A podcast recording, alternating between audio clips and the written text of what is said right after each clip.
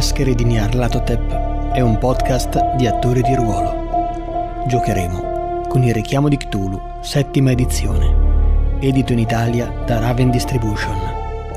Dietro i microfoni, Francesca, nel ruolo di Louise, Davide, nel ruolo di Thomas, Alessandra, nel ruolo di Elizabeth, Enrico, nel ruolo di Assam, Elena, nel ruolo di Emily. Il mio nome è Fabio e per questa notte sarò il vostro custode. Gli investigatori sono giunti a Derby per indagare sulla Hanson Manufacturing e la sua misteriosa cassaforte. Hanno preso alloggio in centro città, nel vecchio Old Bell Hotel, gustando una squisita torta di mele, proprio prima di fare visita alla fabbrica.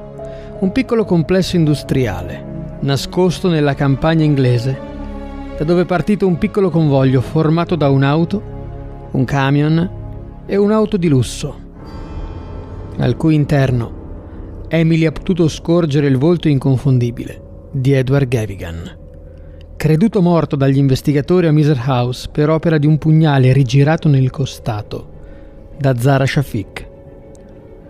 Ancora increduli, gli investigatori hanno solo pochi istanti per decidere che cosa fare e muoversi all'azione.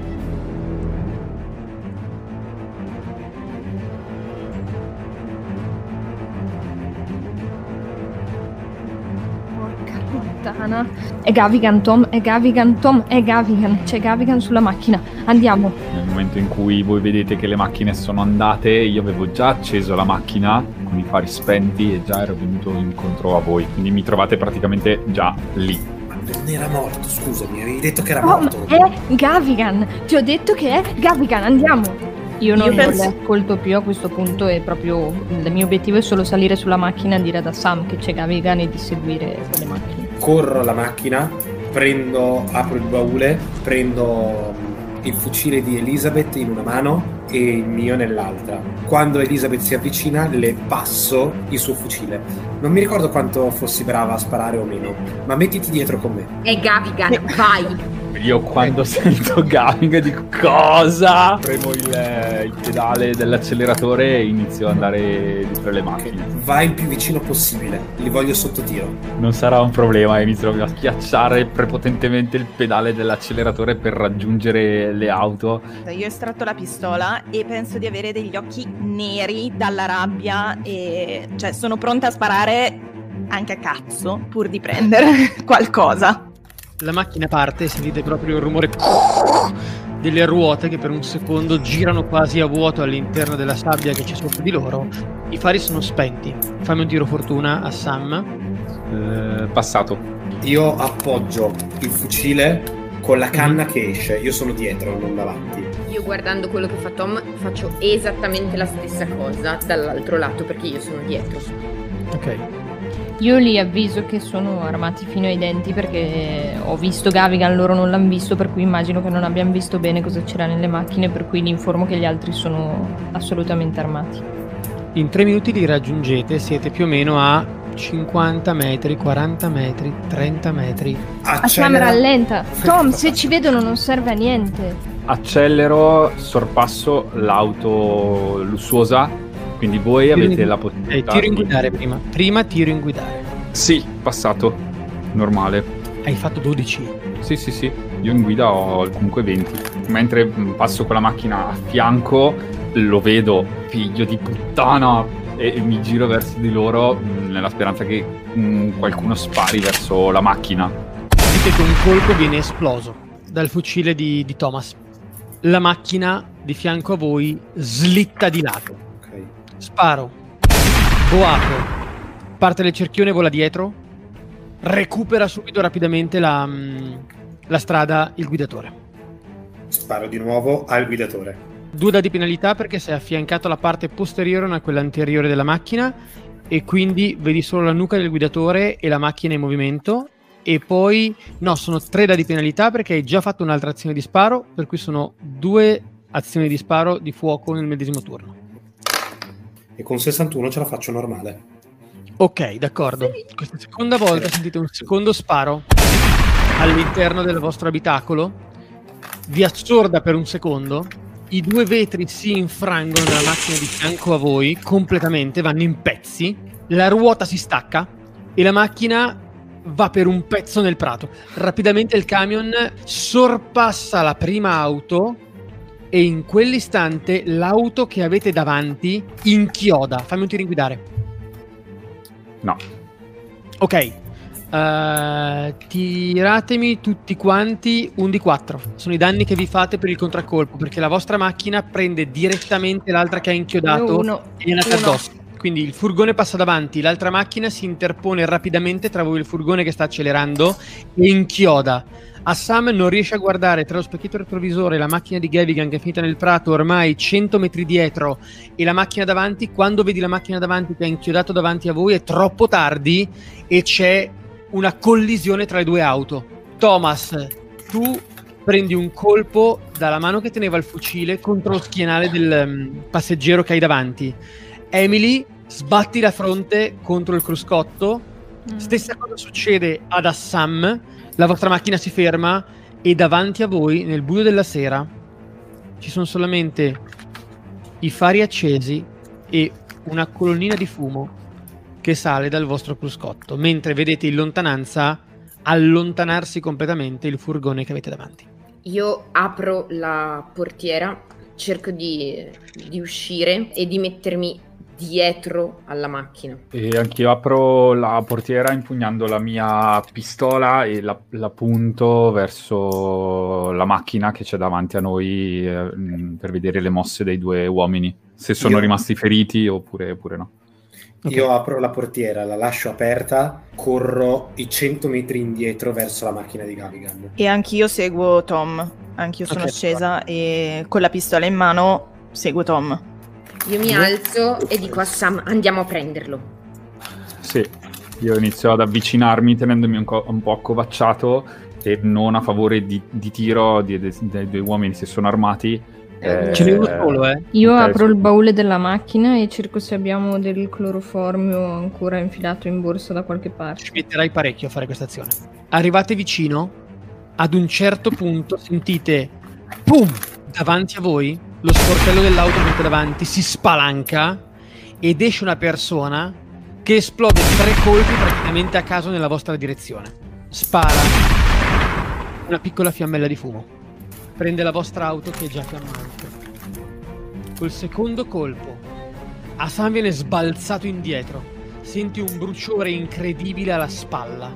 Cadi per un secondo a terra, nella polvere. C'è un liquido nero sulla tua spalla che esce. Sono sette punti ferita. Svieni. L'ultimo colpo, che viene invece esploso. Elizabeth ti accasci sulla gamba destra. Senti come qualcosa che ti ha morso la gamba. Il proiettile è entrato e uscito dal tuo polpaccio. Nel sentire gli spari prendo qualsiasi cosa trovo in macchina per eh, colpire il- l'uomo, quindi un, eh, qu- qualsiasi oggetto pesante trovi, che sia una Sì. pistola per colpirlo, sparargli, Trovi- dargli un colpo in testa. te trovi il crick. Ok, lo prendo su e faccio il giro da dietro la macchina per non fa- da dietro la nostra macchina per non farmi vedere, non farmi colpire perché ho sentito gli spari, cerco di prenderlo alle spalle. Giri verso destra per andare dietro al fiancato della vostra macchina, poi della Sì. sua per arrivare Sì. davanti al suo cruscotto e spuntargli da dietro. Sì, sapendo che lui è impegnato comunque con Sam e Elizabeth in questo Fammi momento. un tiro, fammi un tiro in eh, furtività. Eh, normale. Ah, non basta. Ti riacquatti un secondo e vedi che se ti fai un passo avanti in quel momento non perfetto, Mhm. ti vedi. Puoi decidere di forzare il tiro o di usare punti fortuna per arrivare ad Arduo. Eh, no, devo forzarlo perché sono molto lontana dall'arduo. Vado. Non ce l'ho fatta. Mi acquatto perché ho paura che, che mi veda, però eh, poi sento che il tempo che mi manca è poco e quindi cerco di sgattaiolare proprio il più vicino possibile a lui, tenendomi sempre acquattata, eh, ma arrivando proprio dietro la, la sua auto, quindi a un paio di metri da lui. Senti esplodere tra le due auto un colpo di fucile. Sono 9 punti ferita, ti prende direttamente allo stomaco. Vieni, sei a critico. L'uomo ha sentito un rumore verso la sua sinistra, si è voltato, hai visto che Emily stava sgattaiolando tra una macchina e l'altra e lui ha esploso subito un colpo di pistola. Senti il dolore di Emily in un rantolo e poi un tonfo sordo dietro la macchina. Bastardo. Cerco di arrivare o dietro alla portiera o dietro Mhm. addirittura alla macchina. Ci In che sei. condizioni è la mia macchina? Due colonne di fumo che stanno salendo dal cofano. Sicuramente il motore è andato. Quello che vedi è che ha la pistola nella tua direzione e sta piano piano mettendo la mano sinistra sulle due macchine. Ok? Probabilmente si è fatto male anche lui nel- nell'incidente. Ok. Ha la mano destra con la pistola tesa, pronto a sparare, e sta piano piano venendo nella tua direzione. Io sparo. Un dado penalità. Uso fortuna. Ok. Eh, 9. 9 in tutto? Sì. Quindi ti sporgi. Le due canne dello shotgun sono praticamente a 2 centimetri. Vedi che tira sul cane della pistola, sta per sparare. Ma il tuo shotgun gli fa fare un balzo indietro di 2 metri. La camicia gli esplode e salta all'indietro sul cofano della sua macchina. Per un secondo vedi il braccio che si muove, la pistola gli cade, cerca di sollevarsi e rotola giù dalla macchina. Con tutta la forza che mi rimane, Sì, corro verso di lui, ok, gli calcio via la pistola, sì. gli vado a un, un millimetro e gli sparo in petto. Ok. Voglio essere Ah. sicura che sia morto. Dopo quest'ultimo colpo, senti una folata di vento che ti scompiglia i capelli ed è il bagnato sul viso. Ti tocchi con la mano destra che non tiene più il fucile sulla faccia, non è acqua ma è sangue e ne hai anche sui vestiti. Tirami in sanità mentale. Le mani ti tremano, ma ti ripeti dentro di te che era necessario. Non potevi fare altro. E continui a ripetertelo quando ti volti e vedi per terra svenuto su un fianco, o forse morto, non sapresti dirlo, a Sam. Distinto, ti lanci con le mani, lasciando il fucile cadere per terra, sul cofano della macchina per vedere dall'altra parte e vedi che di schiena, su una pozza di sangue che sta allagando il terreno, c'è anche il corpo di Emily. Fermi, passiamo dall'altra parte. State correndo verso la macchina di Gavigan. I fari sono ancora accesi e puntano verso i prati, sostanzialmente. Abbassa la testa. Um, cioè, a- a- abbassati e, e andiamo. Io mi avvicino verso la macchina, ovviamente non stando davanti ai fari, ma nella zona buia, quindi in modo da arrivare. Sul lato sinistro, praticamente, ok. Esatto. La parte della strada. Va bene. Sentite che lo sportello del, del guidatore si apre velocemente e cade fuori, praticamente a quattro zampe carponi. Un uomo, vedete solo una sagoma scura, ginocchia carponi. Pian piano si tira su, guarda l'auto. Distinto si lancia dentro dandovi la schiena per guardare l'altra persona all'interno. Mi accovaccio e sparo. Un dado penalità perché è buio. Io ho 63. Sì, normale. Esplodi un colpo dal tuo fucile. Tira per i danni. 6. Per un attimo l'area vicino a voi si illumina, così come l'erba davanti ai vostri piedi. Spari il colpo e vedi che la persona che si era messa all'interno dell'auto ha un contraccolpo per cui il- l'addome gli arriva direttamente sui due sedili anteriori. Per un secondo non si muove niente. E anche per un altro. Dall'altra parte vedete invece, dalla parte opposta alla vostra, che si apre il sedile del passeggero. Avete la macchina tra voi e questo che vi sto descrivendo. Ok, siete sul lato opposto voi. E l'uomo sta uscendo dall'altra parte e a passo svelto col bastone mentre zoppica si sta allontanando in mezzo ai prati. Faccio il giro.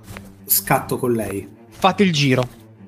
Ad un certo punto vedete più o meno a 30 metri da voi quando girate dalla parte del cofano dell'auto, le girate attorno, quest'uomo che non appena girate l'auto si volta verso di voi. È una sagoma scura perché non c'è nulla a parte la luna che illumini il prato in questo momento. Che cerca di tirarsi su e per un secondo vi guarda. Via Luis. Fammi un tiro in potenza. È contrastato, devi dire quanto hai fatto. Normale. Normale. Lo stai guardando? Prendi la mira della pistola, tiri sul cane, senti una porta che sbatte. Sei in una casa. Hai davanti la porta di casa tua a Londra. Sei all'interno del tuo salotto, stai puntando con la pistola verso l'esterno della porta. Ehi! Sei tornata a casa? Sai perfettamente di chi è la voce. Cazzo, vieni su! Resto bloccata con eh, la pistola in mano. Dai, angelo mio, vieni su, devo scendere io. Lo sai che se scendo io non è la stessa cosa. Allora, vuoi venire o no? Paro in avanti di, di improvviso. Appena il colpo esplode, senti bagnato dietro la tua schiena e ancora queste mani che ti cingono dietro. Guardo le, cioè, guardo le mani e mm, lascio cadere la pistola e, e mi guardo le mie di mani e cerco di tirare via le, le braccia che mi stanno stringendo. Levi delle braccia, sembra che sia una persona con un giubbotto in pelle. Fai un passo in avanti, ti volti. È Thomas. Con un buco in pieno petto che ti sta guardando.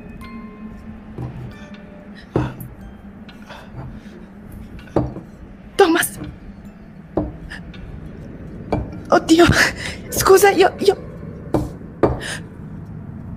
Thomas... eh, lo appoggio per terra per cercare di fermare il, il sangue che ha in petto. Lo metti per terra. Prendi delle bende che c'erano lì per terra. Hai dell'erba in mano e stai suturando la ferita con dell'erba. Perdi 6 punti di sanità mentale. Thomas, quello che tu vedi è Eloise che prende la mira su Gavigan. Per due secondi rimane immobile. Crolla a terra. Si guarda indietro, si guarda avanti, guarda per terra. Lascia cadere la pistola. Strappa dei fili d'erba. E li preme sul terreno davanti a lei. Ok.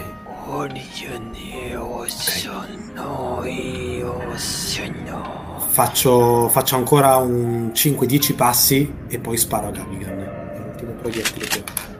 Poi devo ricorrere. Normale. Ok, tira per i danni. 8. Esplode un altro colpo. Il corpo di Gavigan rimbalza sul terreno alle sue spalle. Il bastone gli scivola e crolla spalle a terra.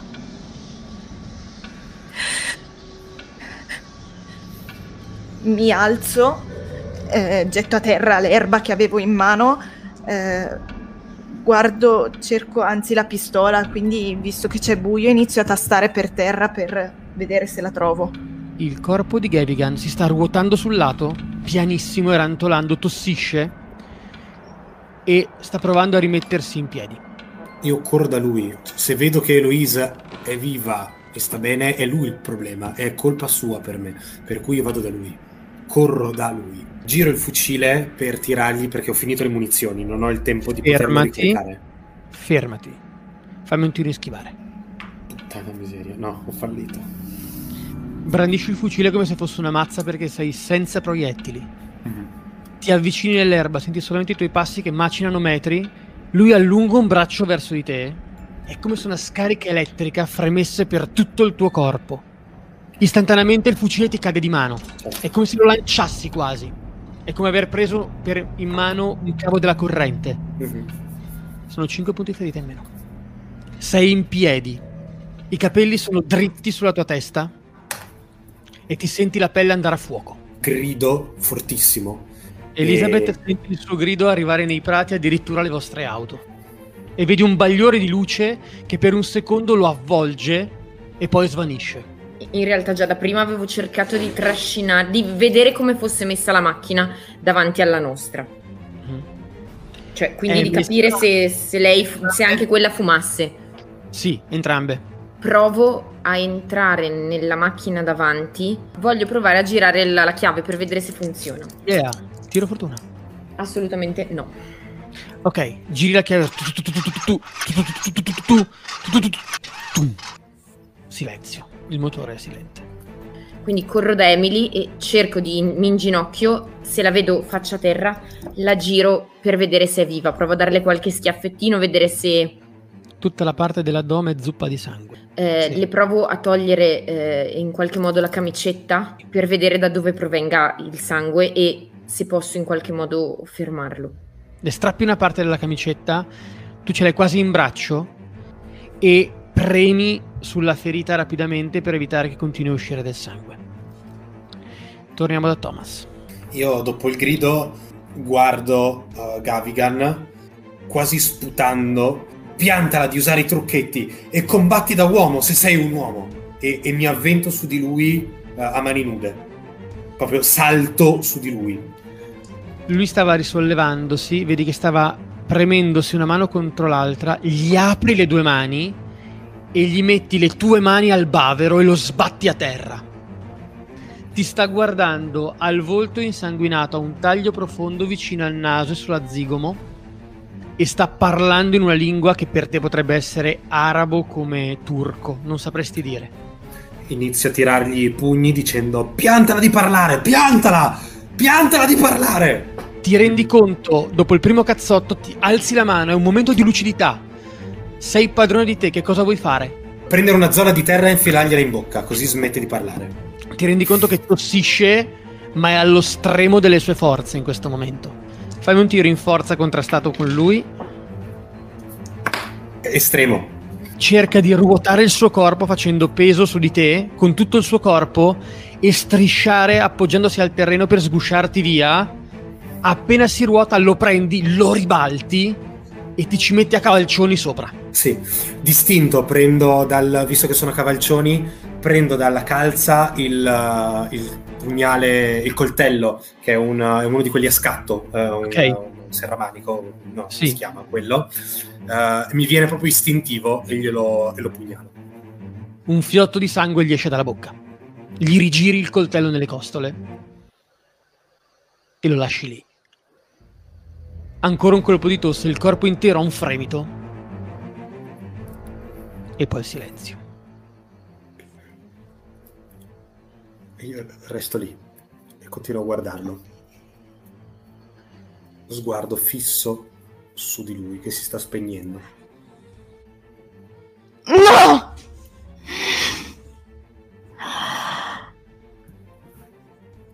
Io mi Tom, non saprò mai! Tom, cosa hai fatto?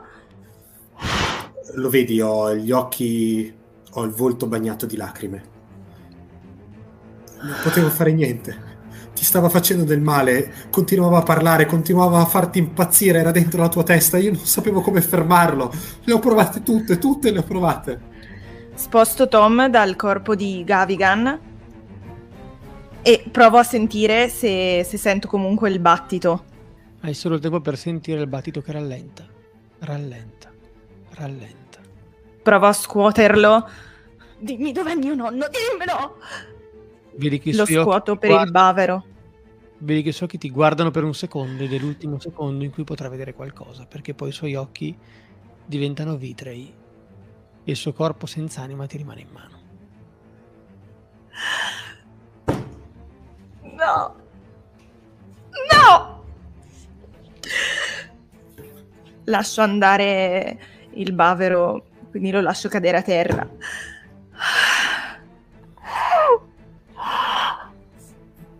Mi dispiace. Non volevo che ti facesse del male, mi, mi- mi dispiace Luis, mi, mi dispiace.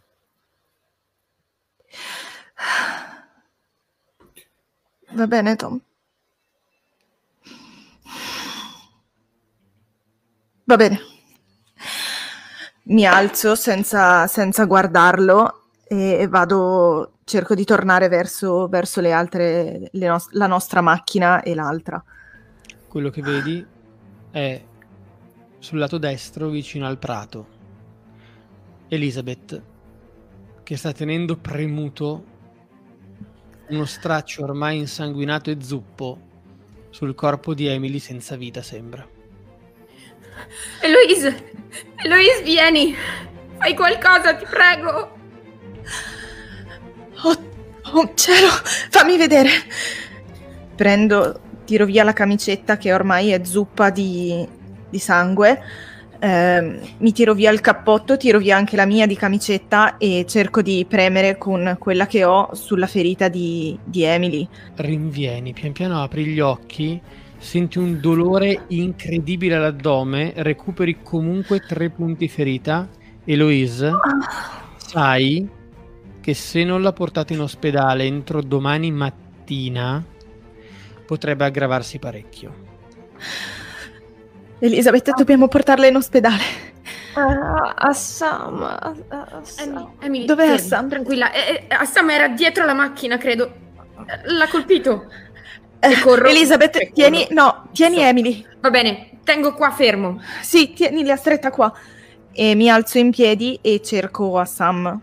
Lo giro. Si vede che ha la spalla dalla quale esce molto sangue.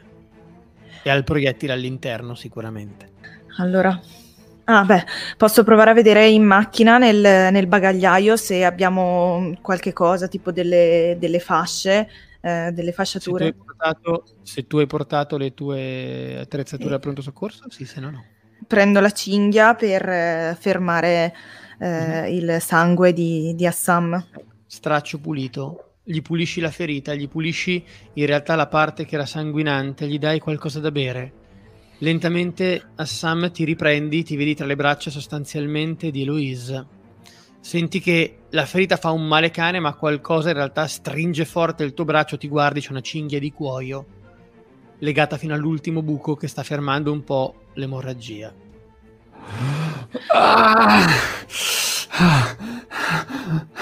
Assam, sono io, sono Eloise. Respira. Che è successo? Ti hanno ferito al braccio. E mi porto una mano alla spalla per, per sentire la, la- la ferita e il sangue che, che mi cola da, da ogni parte. E poi sento la cinghia e dico: Grazie. Grazie, Luis. Dobbiamo andare in ospedale, il proiettile è ancora dentro, Assam. Sì, ma gli altri? Gli altri dove sono? Siamo tutti vivi per il momento.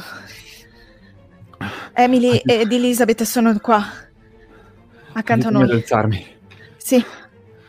E gli metto cioè, il suo braccio sotto, sopra il mio collo per cercare di sollevarlo. Io mi sollevo appoggiandomi a, a lei e mi trascino. Ma Eloise, dov'è Thomas? Mi prendo un attimo, ma giusto un minuto, e poi mi viene in mente e voglio guardare nel corpo di Gavigan o in macchina qualunque cosa che possa dirci, darci delle informazioni. In macchina guardi. Non trovi assolutamente, la perquisisci ovunque, il corpo di Gavigan lo perquisisci, c'è dentro il suo portafoglio. E me lo tengo, eh? Oh, sì, sì, ci sono dentro 40 sterline. Chi se ne frega, no, pensavo documenti. No, sulla macchina, nella macchina. Trovi solamente sotto il sedile del passeggero che è stata sbalzata, in sostanza, una piccola scatola di legno.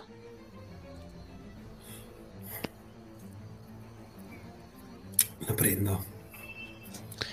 Senti dentro un clac clac clac clac clac. Però in realtà non è pesantissima. C'è un bagagliaio? Sì, c'è un bagagliaio. Apro anche quello. Vuoto, completamente vuoto. Vado verso gli altri zoppicando, eh, portandomi la scatola. Tom, Thomas. dobbiamo cercare di far ripartire una di queste macchine. Dobbiamo portare Assam ed Emily assolutamente all'ospedale. Potete provarci, ma quella davanti io, io ho provato, non, non- non funziona. Non so Sì. se la nostra in qualche modo riesca a partire. Adesso, adesso guardo, guardo. Eloise, questo è per te. Non la guardo neanche negli occhi, non riesco a guardarla in questo momento. Ma Eh, che ne è stato di. Gavigan? Non rispondo a questo. Mm, Tendo le braccia verso Eloise con questa scatola di legno. la prendo in mano. Ho Era sempre Assam eh, sotto, cioè il braccio di Assam sopra il collo, perché lo sto comunque cercando di reggere. Sì. Eh, guardo la macchina, quella a, a rigor di logica, se noi siamo andati nel culo della macchina davanti, è più facile Mm. che la macchina davanti stia meglio della nostra per, Riparazione meccanica. Riparazione meccanica o elettrica, quello che è più alto. Arduo. La macchina, dopo qualche minuto che stai lavorandoci, ricolleghi i fili, sistemi un paio di cose, giri la chiave, sentite che la macchina riparte. Andiamo? Io vado a riprendere il mio fucile che avevo lasciato cadere e quindi vado, vado poi in macchina, però c- c'è- trascinandomi Emily.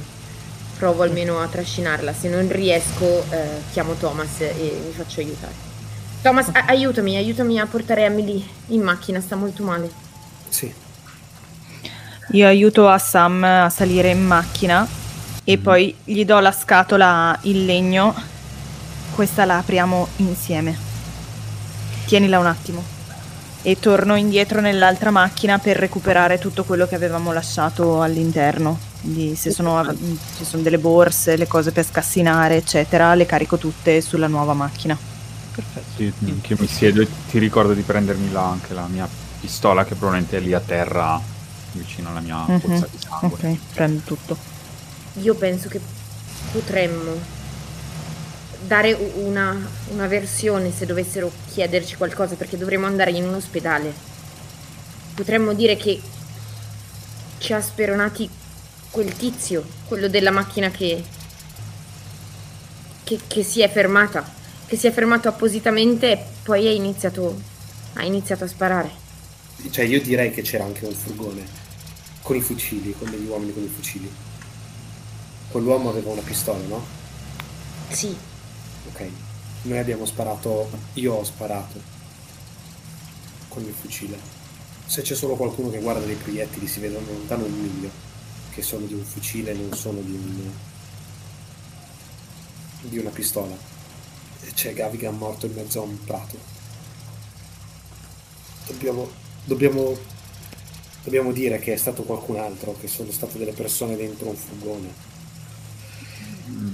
In breve tempo le luci di derby della sera vi riaccolgono. Siete dentro le strade di questa città, che di sera non è particolarmente viva. Vi dirigete velocemente presso l'ospedale. Chiedete in giro, non sapete dove possa trovarsi. Vi danno un paio di indicazioni in un pub.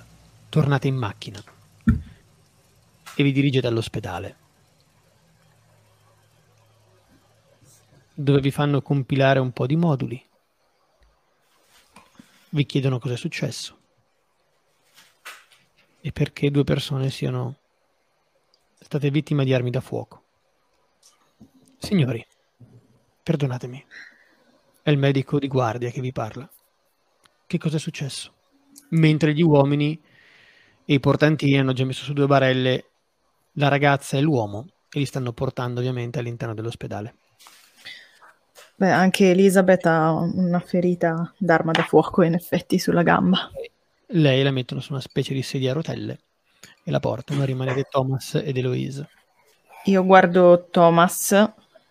Dottore, guardi, noi stavamo guidando per tornare a Derby e c'era, io mi, mi ricordo che c'era un, un furgone dietro di noi, se non mi sbaglio, e, e- e una macchina davanti. Quella s- si è fermata. E- Sì, io do poi- confermo, confermo con un cenno del capo alle cose che sta dicendo Thomas. è, è- è sceso un uomo e io e, stringo la mano ad, eh, ad Eloisa, eh, che ho vicino, dico, io ho avuto paura per, per me, per la mia ragazza e l'ho convinta a scappare verso il prato. Mm, Fermi, scusate, E- state dicendo che siete stati aggrediti da delle persone su un furgone? Sì, Dove è avvenuto questo? poco fuori Derby, mh, sulla via... Albany Road. sì, Capisco. Immagino vogliate sporgere denuncia per questo. assolutamente sì, anche Sì, se sì. non so a chi si possa sporgere denuncia. Mm, ci pensiamo noi a contattare la polizia. I, I nostri amici tra quanto potrebbero eh, rimettersi, in che condizioni sono? Soprattutto la ragazza, Emily. Stia calma, signorina, stia calma. Adesso sono in buone mani. Ci pensiamo noi. Vi faremo sapere domani mattina. Adesso tornate a casa a riposare anche voi. Va bene. Quando uscirete, vi renderete conto di due cose. Che sul sedile posteriore della vostra auto è rimasta una scatola di legno e che potrebbe essere l'unica sera possibile se volete veramente entrare, nonostante tutto, alla Hanson Manufacturing.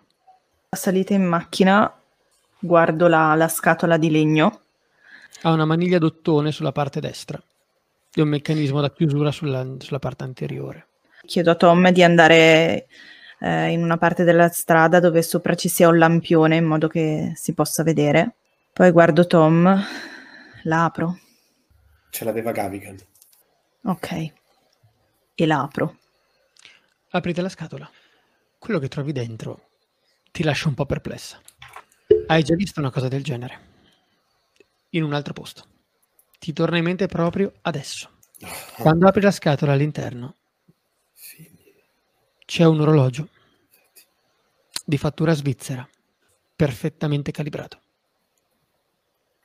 come quelli che si usano per le navi. È un orologio. Come, come quello che abbiamo trovato alla Juju House. Sì, lo vedo. Probabilmente segna la stessa ora. Tom, tu come stai? Io faccio un mezzo no con il capo. Non so se riuscirò ad andare avanti. Io vorrei entrare, ehm, vorrei entrare nell'azienda. Voglio vedere che cosa fanno. Io non so se riesco a tenerti a, a stare al passo, a, a, a, guardarti le spalle. Gavigan mi ha fatto qualcosa, mi ha, mi ha lanciato una sorta di scarica. C- credo che sia la stessa cosa che ha usato quando ero sulla macchina alla villa. Sento ancora il formicolio dentro il corpo e ho male un po' a tutte le ossa.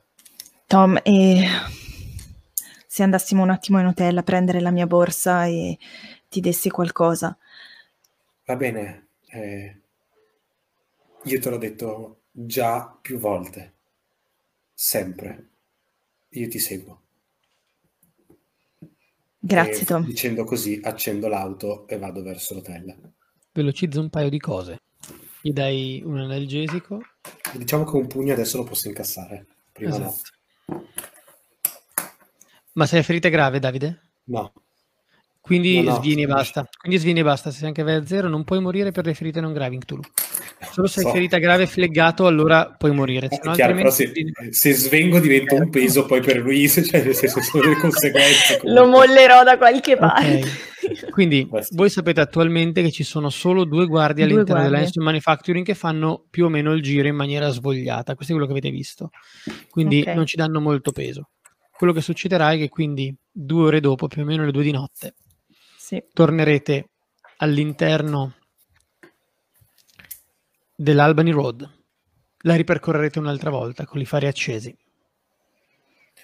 Rallento, vorrei rallentare un attimo per vedere se è cambiato qualcosa. No, Pulizia, situazione. No. ok. passa- nessuno ha denunciato ancora nulla, per cui Ok. passate di fianco ai rottami della vostra auto. Poco più in là, a 100 metri, vedete nel prato con le luci ancora accese l'auto di Gavigan e poco più in là ancora il suo corpo riverso a terra di schiena. Gli passate oltre e siete fuori dai cancelli della Hanson Manufacturing. Direi che parcheggiamo la macchina sempre dove, dove l'aveva lasciata Sam, Sì. In modo che non sia proprio in mezzo alla strada. E dietro al eh, vecchio fienile. Dove Sì. possiamo andare allora? Da che parte possiamo entrare? E dietro, dove c'è la fornace, era un po' più silenzioso, un po' più tranquillo. Anche perché la fornace non sta andando. Ok, Io ti posso provare ad aiutare a scavalcare, poi vedo di capire come fare. ok. Eh, ho visto forse anche degli alberi, magari riusciamo tramite l'albero a, a scavallare il muretto, il muro. Allora andiamo dalla parte della fornace e Se cerchiamo di arrampicate scavallare. Sì, siete arrampicati sugli alberi, è possibile fare, dovete fare un tiro ovviamente in scalare. Io ce l'ho. Scalare, Anche anch'io ce l'ho. Fammi vedere. Io ho fallito. Provare a salire io e aiutare lei a salire invece. È, possi- è possibile, devi fare però il tiro in scalare e poi capire con cosa l'aiuti. Ok, prendo l'auto, la porto lì e salgo sul tetto dell'auto. Ok, sì, allora ce la puoi fare. Sì. Quindi, va bene, tiri in scalare con dado bonus. Ok, ce l'ho fatta. Almeno ce l'ho fatta. C'era la fortuna, se no, ok. sì, Quindi portateli la macchina piano piano perché non- da dentro non sentono niente. esatto. Sali sul tettuccio, ti, E- ti dai un balzo e riesci a salire sul, sul muretto. Dall'altra parte vedi che le torce elettriche di una delle due guardie passa sotto di te e poi si allontana. Resto lì in silenzio e faccio segno di, eh, di Luisa di rimanere in silenzio. Quando sono certo che si allontana, allungo la mano per aiutare Louise con un po' di forza invece proprio a issarla sul muretto. Una delle due guardie passa. Guardate che sono molto lente, ci stanno proprio camminando. Vedi un'altra delle guardie che è ferma, molto più avanti, si sta fumando una sigaretta, con la torcia praticamente tra la spalla e il gomito, tra la spalla e il collo, scusate, che illumina per terra, sta fumandosi una sigaretta, si guardano, ehi, ehi, e poi l'altro continua a fare il giro. Guardo se c'è qualcosa su cui possiamo scendere, cioè nel senso tre metri sono un po' tanti, se per caso c'è qualcosa su cui riusciamo a, a scendere. No, deve proprio calarvi, però se vedi il- la parte destra da dove siete voi, in realtà è molto protetta perché una volta che le guardie hanno fatto il giro c'è tutta la larghezza della fornace. Mi aggrappo tipo stendino, tipo gatto sul, eh, sullo stendino. Check in the street. Sì, ah, di- direi arduo. Ok, ah fantastico. Ok, ti lasci calare, senti proprio lui che attutisce sulle ginocchia. Tuff. Arriva giù, ti fa segno di, di scendere che ti prende con le braccia. Esatto. Ok. Mi, mi faccio prendere e scendo anch'io. Vedete dall'altra parte una delle due torce che non si sta avvicinando, però illumina alcune zone, poi ne illumina altre. Ah, Eloisa, le luci accese erano dell'altro edificio. Dobbiamo trovare il modo di attraversare il cortile. Magari potremmo passare a fianco alla fornace e poi nel pezzo in cui è più, diciamo, stretto, cercare di arrivare dall'altra parte all'altro edificio. Sì. E pe- prima di. o quando arriviamo sull'angolo dove Sì. dovremmo attraversare il cortile, Sì. eh, butto un occhio per vedere se c'è qualcuno lì nella zona oppure c'è un momento di vuoto. Cioè aspetto un momento di vuoto. C'è un momento di vuoto. Lo Ok. trovi anche perché è molto grande lo spazio, sono solo in due. Ti rendi conto, ecco la cosa importante, stando lì un attimo in silenzio, ascoltando molto bene, guardando lo spazio, sono veramente solo in due.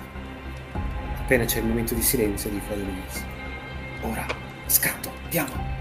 E corro il più velocemente possibile verso, Verso- l'edificio opposto. Quindi quello Quindi- largo grande dall'altra parte. Esatto, il parallelepipedo. Esatto. Ok, tiro entrambi in destrezza. No, tiro fortuna. Sì, no, tiro in destrezza. Per se fate rumore oppure no. Uso 9 punti fortuna.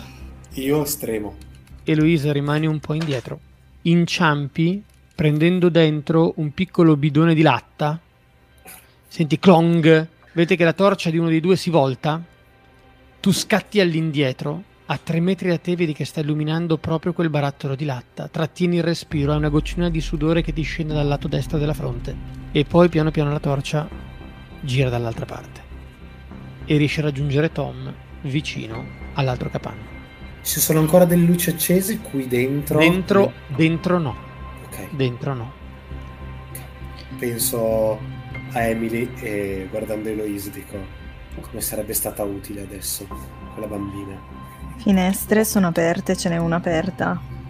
Tiro fortuna. Sì, ce l'ho fatta. La seconda finestra sul lato lungo è aperta. Tom, quella finestra sembra aperta. Potremmo provare a entrare da là. Andiamo, ok. e quindi vado di corsa verso la finestra, ovviamente sempre controllando che non ci sia la luce delle, delle torce delle guardie. Il finestrone si apre, scavalchi, sei dentro. La luce dei lampioni esterna che entra dalle altre finestre ti fa vedere un unico grandissimo ambiente, perlomeno, con sei tavoli da lavoro. Sembrano da meccanico per capirci. Un caminetto in mezzo alla stanza e poi sul lato destro due porte e poi una rientranza nel muro con un'altra porta sul lato destro. Probabilmente gli uffici o non sai cosa. Mi infilo anch'io nel frattempo, tanto che le sto guardando, mi infilo. Vorrei andare verso i tavoli per vedere, voglio capire davvero che, che lavoro fanno, cosa, di cosa si occupano. I tavoli sono perfettamente puliti in questo momento, vedi solo dei pezzi di metallo in giro, potrebbe essere veramente uno che ripara dai motorini ai pezzi delle macchine. Non sapresti definire esattamente che cosa. Stiano usando o riparando. E sono tutti tavoli da lavoro però, per ingegneri, meccanici, riconosce alcuni arnesi che possono essere cacciaviti di precisione come quelli per gli orologiai, oppure chiavi inglesi come quelle che possono servire per riparare una macchina. Allora mentre Tom guarda un po' i tavoli, io ho controllato il caminetto che non ci fosse nulla di strano e poi andrei verso una delle due porte. Provo ad abbassare la maniglia per vedere se è aperta. Sì, è aperto. Ok, entriamo. Qualcosa... ok, sì. Si vede qualcosa? Sì.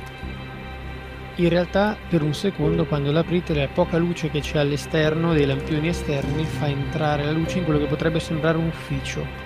Dentro non ci sono finestre. Se non una piccola che dà sul retro. Una scrivania, due armadietti. Sembra un ufficio. Io entro Mhm. e vado alla scrivania per vedere se ci sono delle carte sopra. Quindi accendi la torcia.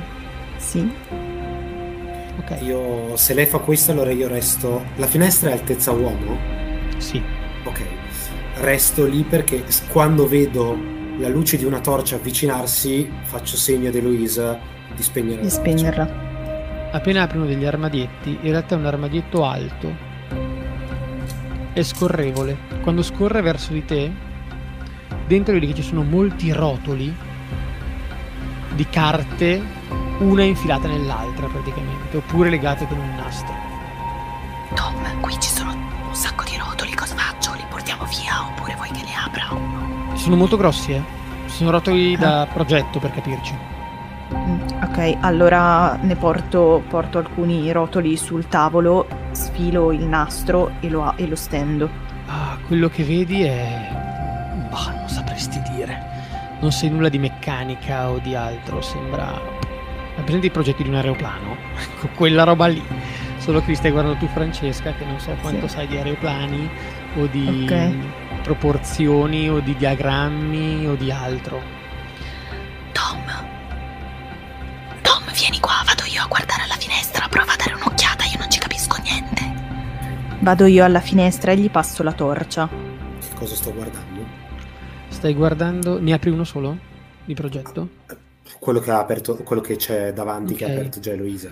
Fammi un tiro in eh, meccanica, riparazione elettrica Ok.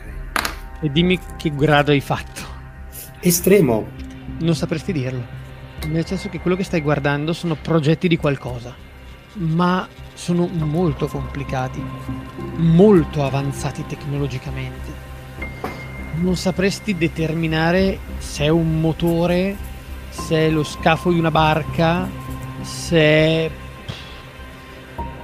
è qualcosa di meccanico e di assolutamente avanzato. Ma per te è quasi indecifrabile quali sono i componenti. E tra l'altro ti sembra che insieme ci sono dei simboli di fianco che, che leggi che sembrano boh, schizzi sovrapposti a quel progetto che stai guardando tu in quel momento. È strano, ne prendo un altro e lo, lo apro sopra quello per vedere se cos'altro c'è. Altri progetti complicati esattamente come il precedente. Vedi che però i cassetti sono due, ti sembra un cassetto più vecchio, un cassetto più moderno. Quei progetti che stai guardando sono tutti progetti del cassetto di metallo. Quanti sono nell'ordine delle? 20-25. Ok. Ne sono. Ne apro qualcuno, 5 o 6 per vedere se sono tutti indecifrabili. Sono tutti uno più complicato dell'altro, non sai minimamente che cosa alludano, ma al decimo che apri non puoi non notare una cosa che ti fa andare febbrilmente a guardare tutti quelli indietro. Non capisci che cosa sono, ma sono tutti quanti firmati Vipera Pallida. Guardo l'altro cassetto, un rano nella scrivania per vedere altri elementi, altre cose che mi possono aiutare. La cosa che noti della differenza tra i due cassetti è che il secondo che apri, cioè quello dei progetti più vecchi, sono tutti firmati dal signor Hansen e sono tutti molto più comprensibili. Sono progetti che tu diresti normali, di auto, di parti di motori. Sono quelli nuovi degli ultimi 5 anni che sono totalmente incomprensibili. Secondo te servirebbe almeno una laurea avanzata in ingegneria meccanica per capirne qualcosa? E non c'è altro dentro questa scrivania, dentro questi cassetti, qualche elemento che mi possa aiutare a scoprire questa firma di Vipera Pallida, quindi che ne so, un- uno schedario. Fammi un tiro individuale.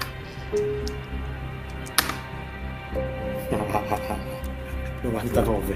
Eh, quello che Eloise vedi è io che inizio a muovermi in modo forsennato per la, la stanza con la torcia che va a destra e a sinistra e sto intanto imprecando e vado Tom, verso... cosa stai cercando? Questi progetti sono vipera, scritti vipera pallida, voglio vedere se c'è altro, ma non vedo nient'altro, porca puttana, qui è tutto un gran casino. Aspetta, fai provare me. Dai, torna alla finestra, cerco io qualcosa. Allora provo ad aprire l'armadietto con eh, se c'è lo schedario, inizio a guardare se trovo qualcosa con scritto vipera pallida o Fammi un tiro sì. individuale. 63. Sì, riuscito. Normale. Normale però. Ti è riuscito? Sì, normale. Quello che trovi ad un certo punto, tra le altre carte, sono alcune bolle di spedizione. Due o tre sono tutte sostanzialmente uguali.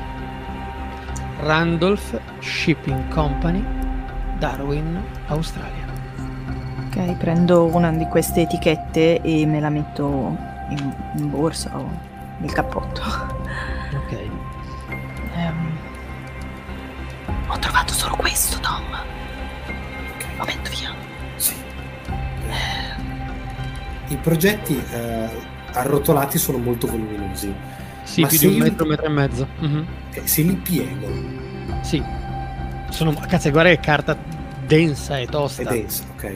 Puoi, puoi provare a piegarne uno e infilartelo sotto la camicia, tra i pantaloni e la camicia di schiena per riuscire a portartelo via se vuoi. Uno, sì, uno dei primi hai detto che aveva dei simboli anche.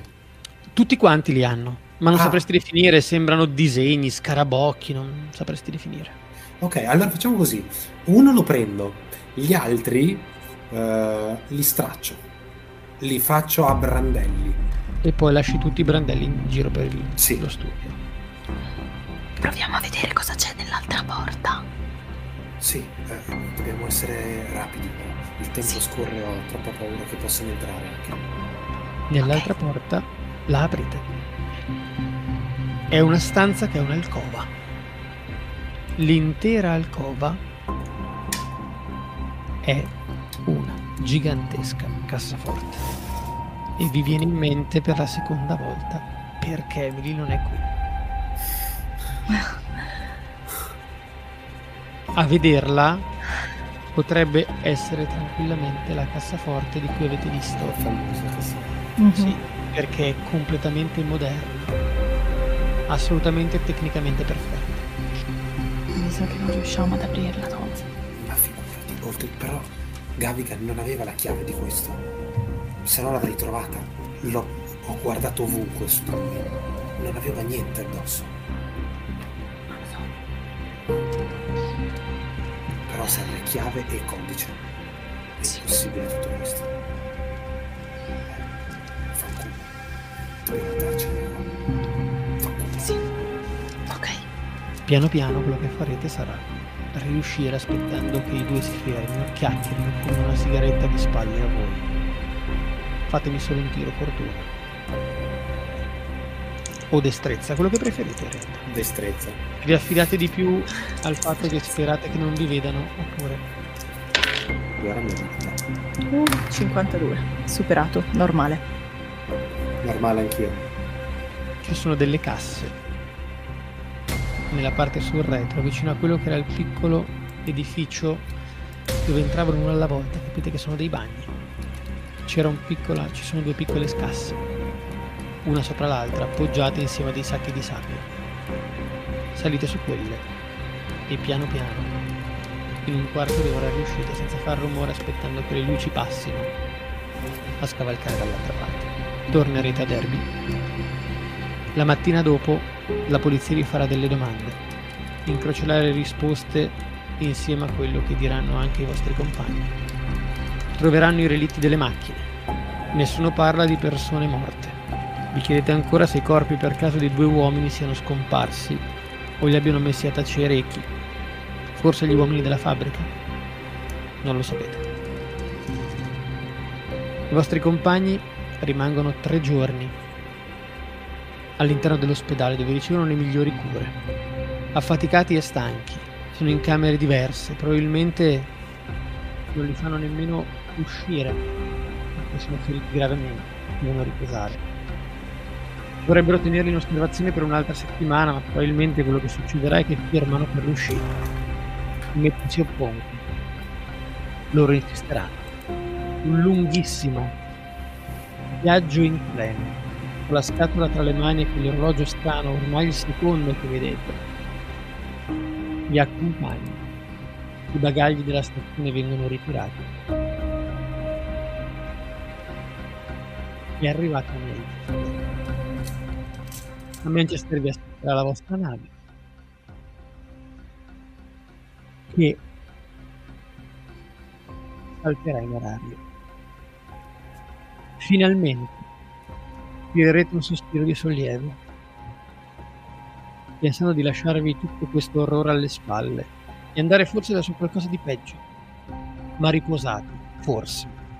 Forse avrete tempo durante questo viaggio per parlare delle vostre disavventure, per parlare di quello che avete vissuto in questo momento e come proseguire. Ma sicuramente qualcuno di voi si aspetta tutto tranne che una cosa che la sera del primo giorno, ancora feriti e stanchi, tornando in cabina, trovi sulla piccola scrivania un vaso di fiori con una lettera ben curata in carta pergamena e ricamata. Quella persona aprirà il bigliettino.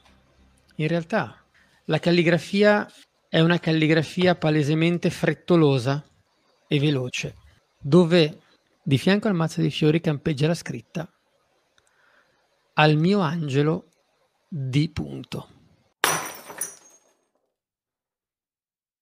Nel frattempo, qualcun altro, avendo preso il giornale a Manchester, leggerà di questo articolo sul London Times. Agli omicidi egizi viene posto un freno dall'azione rapida e repentina di un intraprendente ispettore di Scotland Yard, che ha portato a termine una retata nel negozio di una giovane egiziana di nome Zara Shafik, dove è stata scoperta una stanza degli orrori, non dissimili dalle celle, tra virgolette, che venivano tenute segrete nel basamento seminterrato del locale Blue Pyramid.